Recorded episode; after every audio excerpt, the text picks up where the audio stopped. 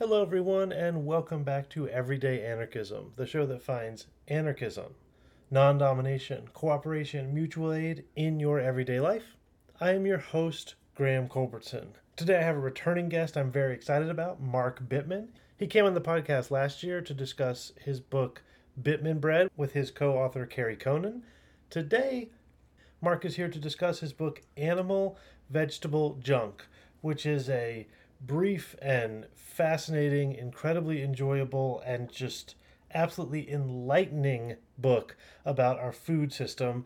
Mark is also going to be joined by Ricardo Salvador, who is a member of the Union of Concerned Scientists. He's an agricultural scientist, and Ricardo has made it his mission to make the food system better, to make it work for us and for the world as opposed to for corporations. Join me, Mark and Ricardo, for a brief discussion, just a taste, of what is wrong with our food system and how it can be better. And for more, I'll have links to Ricardo's work and, of course, a link to the book Animal Vegetable Junk. After the music, that conversation.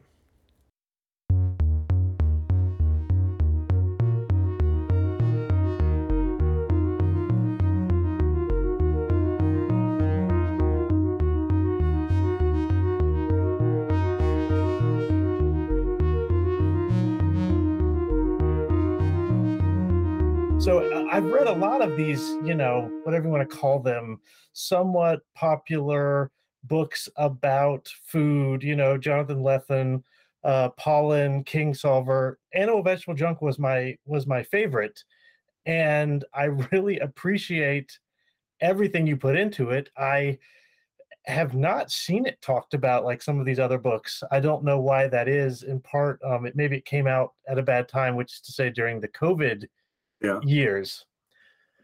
But I thought jumping off of our previous conversation, um, where we were talking about the, the food system, the thing that stuck out for me in the book, and this is why we have you and also Ricardo, who is our scientific expert, is we've got this thing, the food system, it's a disaster. It's not serving anyone. We have to make it better somehow. And right now, and then I'll get you. Uh, uh, what what I took away from the book is there's sort of two huge problems with how we do food. One is that the corporations are in charge of it. They run it in this agra business model that is bad for people, bad for plants, bad for animals, bad for the environment, bad for everyone. And then the second one is insofar as the government intervenes in this process, it does so either as a an advocate for industrial farming or in the name of what we might call like you might call in the book like reductionist nutrition. When the government does try and make things better it's much less about putting a great plate of food together as opposed to thinking in these kind of very technocratic scientific terms that end up not helping us. So we've got this disastrous system. I recommend to everyone that you read Animal Vegetable Junk. I have the author, Mark Bittman, and his friend and a member of the Union of Concerned Scientists, Ricardo Salvador, who is an expert on the food system, to tell us where we've gone wrong and how we can fix it. Oh, and this is everyday anarchism. So thank you, Mark and Ricardo. It's great to be here. I mean, Ricardo is is a friend, but um, he's also a mentor. So half of what I say is really stuff I learned from him. So we'll just say, get that right out front here. you know, it's interesting that that there was um there's a kind of internet meme going around right now about a, a, a an, an idiotic attempt to classify foods and most attempts to classify foods that that use computer models or or detailed analysis wind up being wrong because depending on your standards it's very easy to demonstrate that sugar pops are better for you than a banana. And so this thing went around ricardo i don't know if you saw it you probably did and it and it and it was bad it was wrong and it also so the people who recognized that it was bad and wrong also inflated its importance and said, this is something the government is trying to foist on us. This is going to be the next food pyramid, saying that literally Lucky Charms were healthier than watermelon, I believe, or something like that. No, healthier than steak.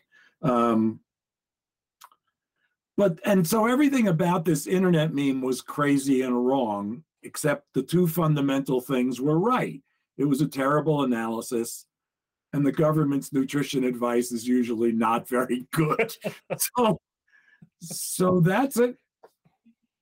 You know, I think Ricardo and I would would both agree that nutrition advice is is pretty simple, but USDA and FDA, which which are the agencies charged with advising, officially advising us about those kinds of things, don't do a very good job, in part because their mission, they have conflicted missions. And we do talk about, I do talk a lot about that in animal vegetable junk, in part because they have conflicted missions, um, in part because they're revolving door agencies and people come from industry and have and have corporate goals in mind and go into government agencies and and don't then change their their attitudes. Um, they're not they're not looking to do what's best for for people now. I'll stop talking in a second. I know Ricardo feels that some progress is being made, but but those are kind of fundamental dietary issues. Is that the the whole picture is could be so much simpler, and the government is very has been really bad about about painting us a simple picture. Great. Yeah. Thank you, Ricardo. It's it's your turn. Well, let, let me first of all agree on the excellence of animal vegetable junk, and I recommend that anyone that hasn't read this book pick it up. Uh, if you're listening to this podcast because you're interested uh, in the way that society has currently become structured, there are a lot of lessons in this book about how old systems have become accreted into what we consider to be a modern system, which is not good for us. And if you're listening to this podcast because you're interested in food issues, uh, I have found my uh, friendship and partnership with Mark to be uh, really delightful because he's one of the real masters in taking complicated ideas and not dumbing them down, but articulating them in such a way that you can understand them. And that book um, is the best survey, I agree, of a very complex history that spans 10,000 years, and it should be a part of everyone's basic education. So on your on your question, um, I I think that one of the things for us to focus on is the notion of what the purpose of the food system is. The um, the current structure of the food system, um, I think, is difficult to understand because there are a lot of components that it does really, really well. There are a lot of places where, for instance, it uh, saves us time, it gives us convenience. Um, uh, it has made us addicted to things that are really, really palatable. And you could easily believe that the function of the food system is to basically delight us and to sate our appetites.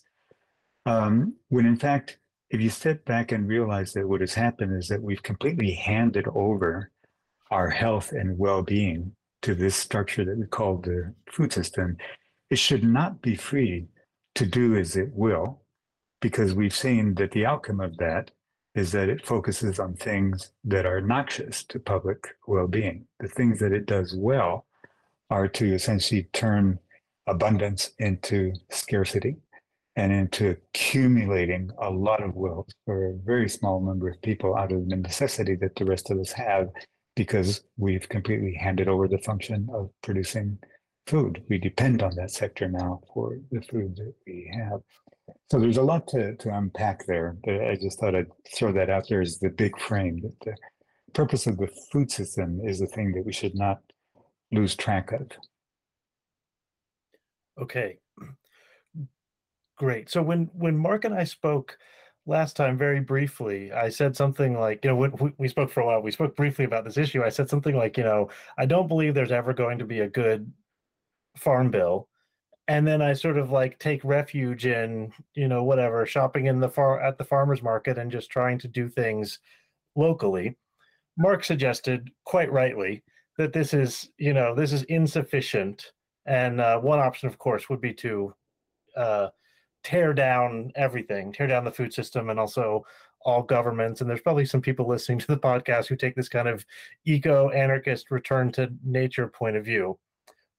What I wanted to talk to you two about, especially uh, Ricardo, since we didn't have your voice in the last conversation, is what is there in in between, you know, like making Ricardo Salvador the head of the USDA and renaming it uh, I, I forget what you called it, the the, the Agency for Well-being, Yeah, the Department of Food, Health, and Well-being. the Department of Food, Health, and Well-being, and which which I'm fine with that, Ricardo. But unless you get everything you want in the uh, omnibus agriculture farm bill, it seems like even doing that is not going to solve this problem. And if we've got on the other end, grow some tomatoes and shop on the farmers market, which I am also all for, but that also seems like an insufficient and in some ways utopian solution. What is there in between? What can we be doing and what can we be working towards? Mark uses this term uh, agroecology in his book.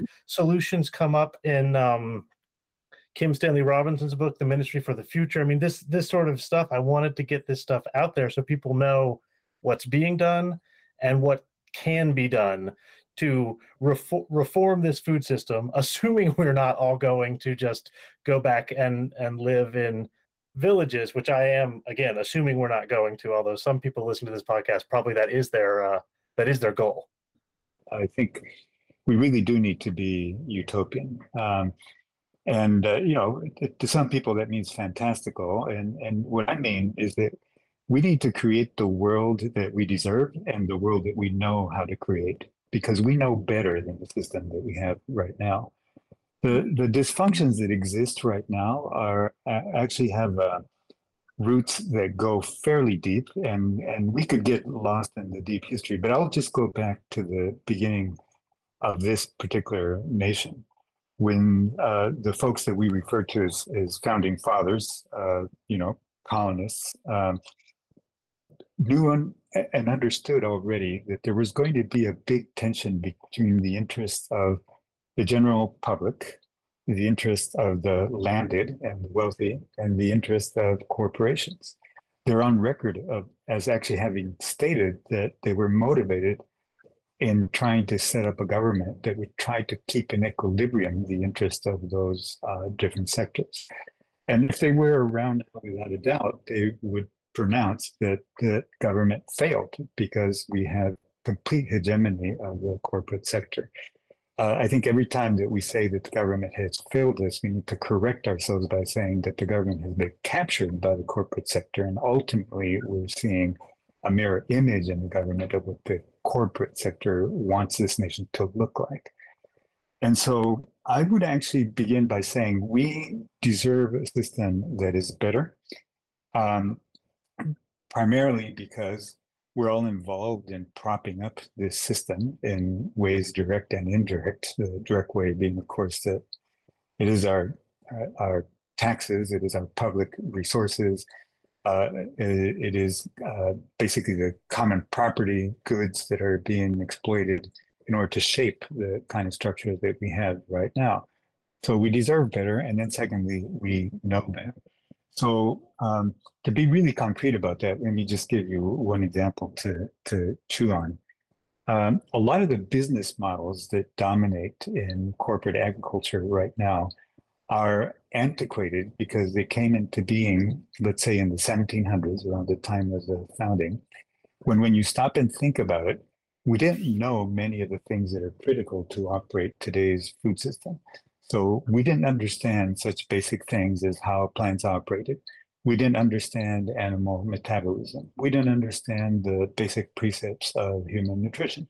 We didn't understand how the planet worked. At that time, labor was free when you enslaved people. At that time, pollution was free and that you could just, you know, not worry about the outputs of human activity and just send them down the river happily. So here we are in the 21st century. We now understand the basic precepts of nutrition. We understand what makes us well. We understand the way that plants work. We understand the way that animals operate. We understand the notion of ecology. We understand that life on this planet is essentially a set of mutually interdependent cycles, uh, which we can intervene in, and many of which we've actually overtaken, completely taken over. Um, and yet, the business model of today's corporate sector reflect 17th century behavior, which is exploitative and don't reflect what we now understand. So this word that you uh, uh, read uh, that Mike uses in his book of agroecology is a way of encompassing the fact that we now understand the way that the system works and our business models need to be updated to reflect that. So agroecology does that. The industrial business model, on the other hand, is the backward one. It's the one that's founded on a backward, archaic view of the world. And, you know, we are confused about that because essentially the power of technology that they apply, which is not science itself, you know, technology is applied knowledge. So the way that we've chosen to apply the power of the knowledge that we now have is in the service of exploiting better. That's what technology is doing. So there's all the blinking lights, the satellites, the drones, you know, the way that we've chosen to apply our knowledge of the way that the genetic system of living organisms work they're all in the interest of furthering a 17th century understanding of the planet. How better can we exploit? How better can we pollute? How better can we actually take advantage of other human beings? So I would say that very few people would advocate for that. But we need to understand that that's exactly what we're doing when we advocate for the so-called modern industrial system. So we need to update our understanding of what that system actually is and what we ought to be doing instead of what the system really does that's also spot on. And I just have a couple things to add. I mean, we're unpacking a lot here. So uh, we're really unpacking a sort of theory of how society ought to be organized. Um, That's one thing the is, podcast does, Mark. That's why we're that's why we're was- here. I enjoyed it last time. One thing is, um, you know, the, the word agroecology is obviously a combination of agriculture and ecology, and maybe it helps to revisit what ecology means, and that is it means uh, it's it's the study of the interconnectedness of all things. And as Ricardo said, in the 17th, 18th, even 19th century, by the 19th century, we had an inkling of that, but um, this is really new information. And and Ricardo often says uh, we we need to live up to our rhetoric. We understand much better how the world works, and we can articulate how it might work. We talk about equity and fairness and sustainability and blah blah blah, but we haven't made the changes. We haven't made the wholesale big changes that we need to make to move in those directions. So those are changes that are are founded in in ecology. Um,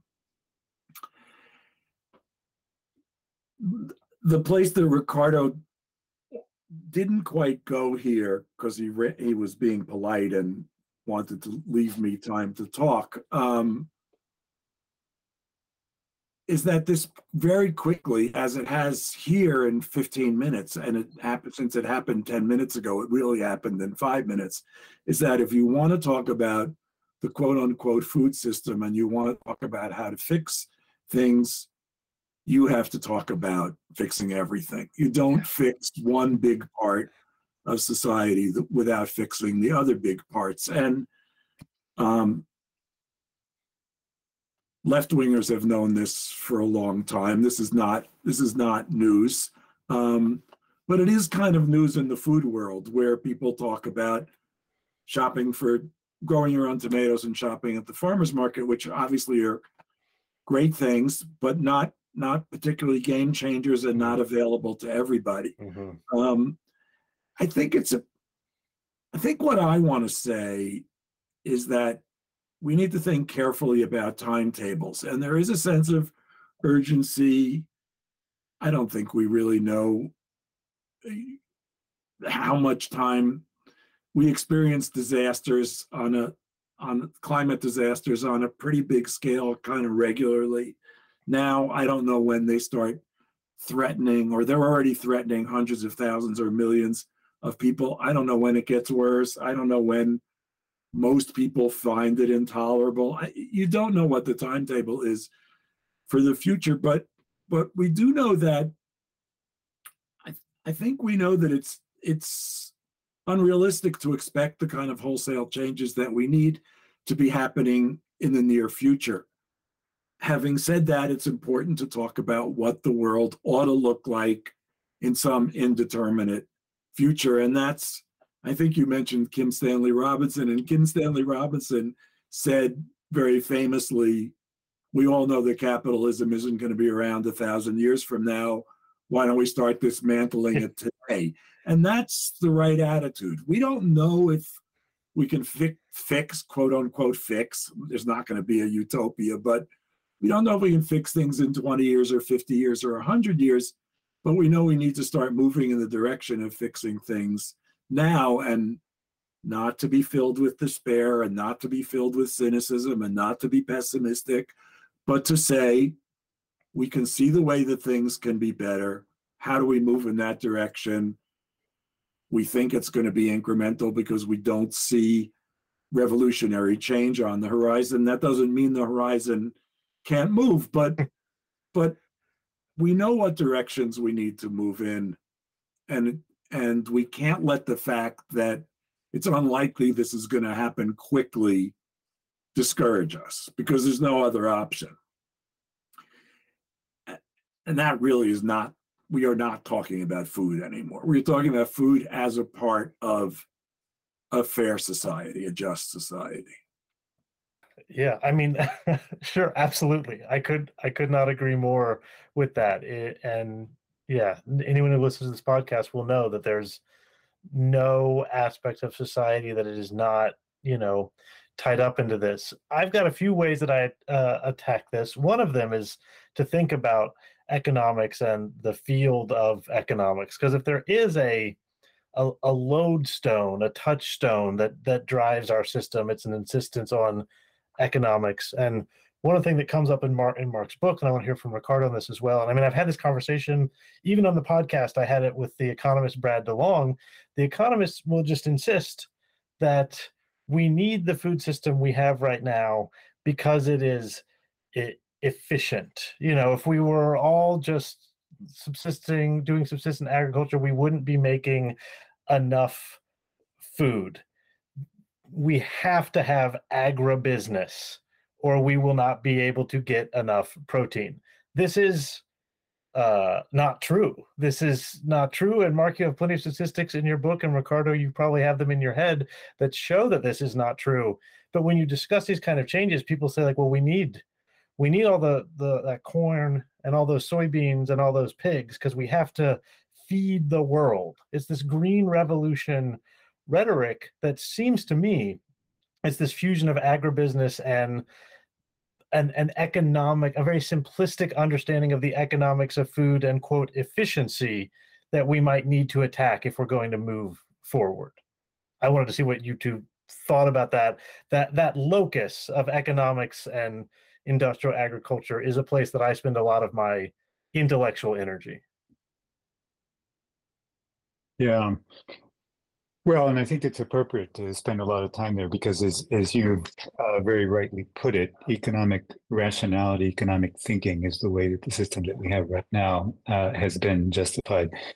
Um, the the analogy I'm going to use here may, may actually be offensive to some, and I and I mean no offense, but the the economic uh, perspective is a myopic perspective uh, it, it isn't operating with full information.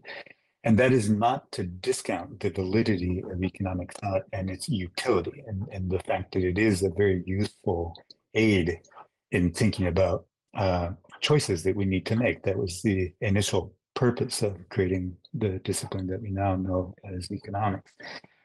However, um, we are operating in a world that is so complex that economics uh, essentially, and every economist knows this, has to abstract the systems around which we're making decisions. And um, the the the things that are known, the things that can be quantified, by and large, uh, reflect the conversation that we just had earlier. They are things that we're familiar with because we created them and we can control them, and therefore we can quantify these in a way that's amenable to economic thinking. And many of the things that are difficult for us to do exactly those things with are actually crucial to living well on this planet. Uh, and so, therefore, we have flawed thinking when we applied economic analysis. So, for instance, e- examples of, that I mentioned earlier. Um, economics apply to the grand scale of agriculture on the planet. Uh, so, if you think of that activity, uh, I'm an agricultural scientist, and I can tell you, agricultural scientists have never performed miracles. We're just doing a very concrete thing. It is that we're gathering resources from a very large area, and we're concentrating them in a very small staging area to intensify the productivity of that particular area. And you know, if there's any sophistication to that, it's in identifying what the deficiencies are in the staging area and complementing them with the stuff that we gather from a very large area the stuff that we're gathering from a large area can be called uh, by a number of different names, but they're all in, in the modern sense exploitation. They're mining, for instance, whether it be water, whether it be nitrogen from the atmosphere, whether it be ores for machinery, whether it be oil to make the whole thing operate, or whether it be minerals to fertilize and, and as I mentioned, intensify productivity in very small staging areas. Well, economics doesn't measure all of that. And as a matter of fact, to the extent that it does, it, it considers some of those things to be net goods. Yeah. Um, and that's because Just of what I mentioned. There's more to be in that good. Yeah. I mean, and I mentioned earlier, this has to do with the fact that in the 17th century, it was true that it seemed like the planet just had inexhaustible stores of, quote, resources that we could mine uh, without depleting them. And our economic models have not updated to reflect that. Is not the case. Uh, you know, that, uh, if people wonder how that could possibly be, just think about the way that we utilize water for agriculture. It's probably one of the biggest examples, and it's not a trivial thing. You know, as Mark has outlined in his book, agriculture is the biggest user of uh, freshwater stores on the on the planet. So there, there's just a living example there. But in general, almost every precept that is core to the way that economic thinking operates cannot possibly work well for us in agriculture because it is incomplete. So, for instance, uh, one one of the core precepts, I mean, it is it is the holy of holies in economics, which is uh, pricing uh, resources or pricing products, depends on supply and demand. And supply and demand depend on information that is accurately reflecting uh, you know what it costs you to produce something and how much people need what is being produced and whether there are alternatives uh, well when it comes to agriculture let me just give you one of the biggest examples of where uh, a dysfunction occurs and there's massive uh, market breakdown and i hope that this is uh, consistent with the very first thing that I mentioned that we all need to keep our eye on the ball on, and that is what is the purpose of the food system? So let, let me just repeat that. I hold that the purpose of food is to nourish us. If we're well nourished, we'll be well. And so that's why, for me, food, health, and well being are one and the same thing. So, a food system that reflects what we know about food would be a food system that would understand that the thing that they are selling is health and well-being. They wouldn't do anything that wouldn't be consistent for uh, with that. Well, take a look at the quote modern food system. Um, they see it as you know a market of eight billion people out there that is captured because very few of us actually produce our own food. So they've got this captured market of eight billion people that will buy food, uh, if you will, daily, even if we might not all do that, but you know that we depend on others producing the food for us. Well, what motivates them is to maximize their profit, and uh, in the in the uh, the mantra of uh, modern economic thinking, uh, the way that you earn the greatest profit is to add value. Uh, and so the value that they add is in terms of what we would consider time saving and convenience, as I mentioned earlier. They need to persuade us to buy what they have to sell that has the greatest added value. Another word for greatest added value from the standpoint of eaters is ultra processed food. That's the stuff that has had the greatest number of touches and that is edible bites. It's the stuff that is the most convenient and saves us the most time. So it's, you know, a slice of pizza that you can nuke in two minutes in your microwave. That's the ultimate, it's the highest, most profitable thing that they can sell us. And it is the most noxious thing for us from the standpoint of our health and well-being. So, and you know, just multiply that by the number of articles that the food system sells us that are ultra processed. Uh, you know, these are things that are difficult to know quantitatively, but good estimates tell us that well over 50% of the stuff that we eat in industrial societies is ultra processed stuff. It's stuff that's not good for us. So now let's sit back and go back to what I promised you. That is, take a look at the way that the economics of this works. So according to the market theory, if you have uh, producers and buyers that exist in a free society and they have access to information, the producers will be competing against each other uh, and the buyers will be competing against each other and the interest of the producers will be to come up with supposedly the most efficient way that they can produce something so that they could sell it at a price that will compel you and if you're a buyer you're interested in paying as little as possible for something that actually has value to you that you can't get in any other way. So put that in motion in the food system and here's what we've got. The more money the food industry makes the sicker we all get. So it is not true that when you set in place those dynamics of the market and people are free to compete with each other, both as producers and as buyers, you will generate the best outcome for everybody concerned. That's massive breakdown. And it occurs, at least if my thinking about this is consistent, because the food system does not think uh, by the way, you know that this is an abstraction. There's no central office of the food system, but the way that the food system operates does not think that its major purpose is to make us well, to nourish us, to produce well-being.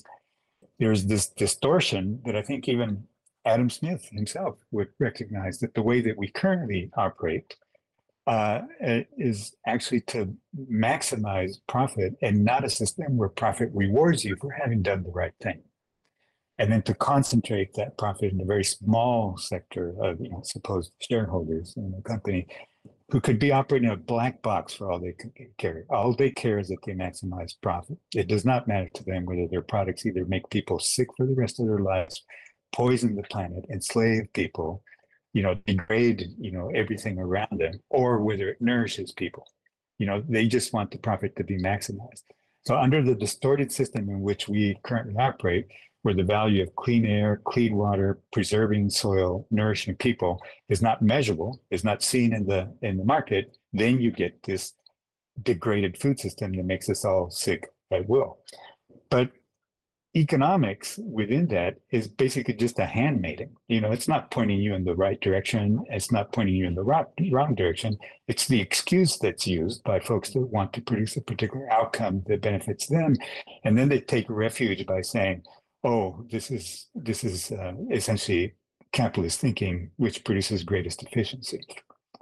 So you know the efficiency that they're referring to is what I've already named. It's the efficiency of exploitation. Mm-hmm. You know, let, let's talk about the ultimate products and see how efficient the system is, and you know we'll we'll conclude differently. Yeah, I think the economic question is kind of, and what we're, if I can semi-interpret, I think the economic question is a red herring and we need to be asking more fundamental questions. So the question, what is food for? Mhm. It's not an economic question. It's a philosophical question or a moral question or a what have we observed by living on this planet question. And when you answer the question, what is food for? For nourishment, and you say, okay, but we don't act that way. Then the you see the economics is just a justification for well, we don't act as if food is to nourish people, um, with and and that it you know its impact its negative impact should be minimized. Its maximum, its positive impact should be maximized. And and we would be encouraging well-being if we did that. Instead, we act as if food is just another source of profit. And if you look at things strictly economically, I mean, it, it's kind of justifiable given given the way things are, but it makes no sense whatsoever. Um, I'll point out again that the same question could be asked about housing, about transportation, about healthcare, about government, about it, about I don't know how many important primary level things there are, a dozen or two dozen, not more than that, big broad things upon which human well-being depends. And in each one of them, if you say what is what is healthcare for, what is transportation for, what is housing for, it's uh, the answer is the real answer is never to make money. And the real answer, the answer in reality is always to make money. We act as if the answer is to make money. But none of us believe that except for the people who have a vested interest in making money on that stuff or people who've been otherwise brainwashed. But I, I don't think if you say to somebody seriously, what is food for? Anyone, anyone's answer would be so that General Mills can make profit.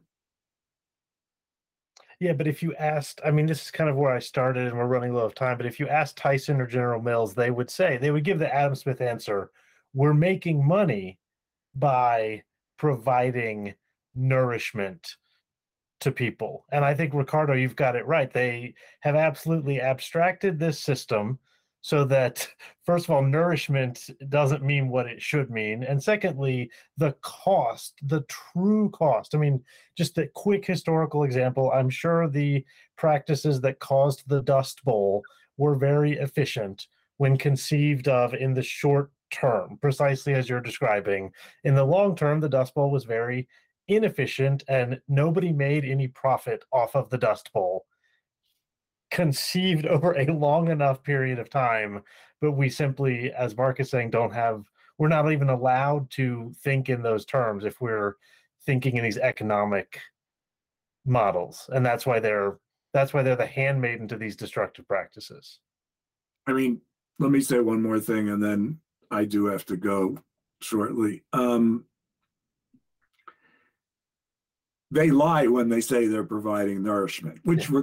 Ricardo just went through, but they're not providing nourishment. They're providing things that um, the late uh, the late Herman Daly, who was a, a, a progressive a progressive economist, said they're they're providing things that don't promote health. They promote ilth. Ilth being the opposite of health. Um, they're not they're not providing nourishment they're providing things that make us sicker. And to go back to something ricardo said a few minutes ago if you any society that spends more money on food more time more money more care on food has lower healthcare costs than any society that spends less money less less uh, less time less energy on food. The price of that convenience food is stuff that doesn't really meet the definition of food it's closer to the definition of poison because it's making us sick. So if you kind of unpack that, you say, well, even if you thought the the role of food was to make money, they've converted food into non-food in a way and are making money on that. I guess I guess we're out of time. I mean, it does seem to me though that in some ways it's pretty it's pretty simple. You know you know what food is. We all know what food is. We all know that we've run out of time in terms of the exploitation of the earth's resources. We all know that exploiting people is is bad or we should know that and it's pretty obvious what to do. The problem is most people, and this goes back again to the central question of this podcast, most people don't feel like they have access to the mechanisms that can make a different world, which is why I fall back on grow your own tomatoes and shop at the farmers market because you can do that. And then otherwise, it is about, and Mark mentions this in his book, it's about organizing, it's about cooperation, it's about forming movements and and changing things. And Ricardo, I know you've been out on the barricades. I mean, that's what it's that's what it's about ultimately. And it's just a a long and difficult, but I mean necessary existential project to to to turn the ship towards nourishing people and nourishing the world. And you know, if you don't nourish the world, you're not going to nourish any people either. Yeah, well put. Well put. All right, I guess we will we will leave it there. Mark, such a pleasure to have you back. Ricardo, uh, it's very nice to meet you. I'll say again, Animal Vegetable Junk by Mark Bittman. It is the best introduction to these problems. It is a pleasure to read. And Mark, I promise to tell my wife she just got How to Cook Everything Fast yesterday. She hasn't cooked from it yet, but she's very, very excited about it. Well, that's great. Thank you. But thanks again, Graham, for it's always fun to talk with you. So we'll do it again. Wonderful, wonderful. Thank you, Ricardo. Thank you, Mark. Okay, take care. See you Bye, everyone. soon.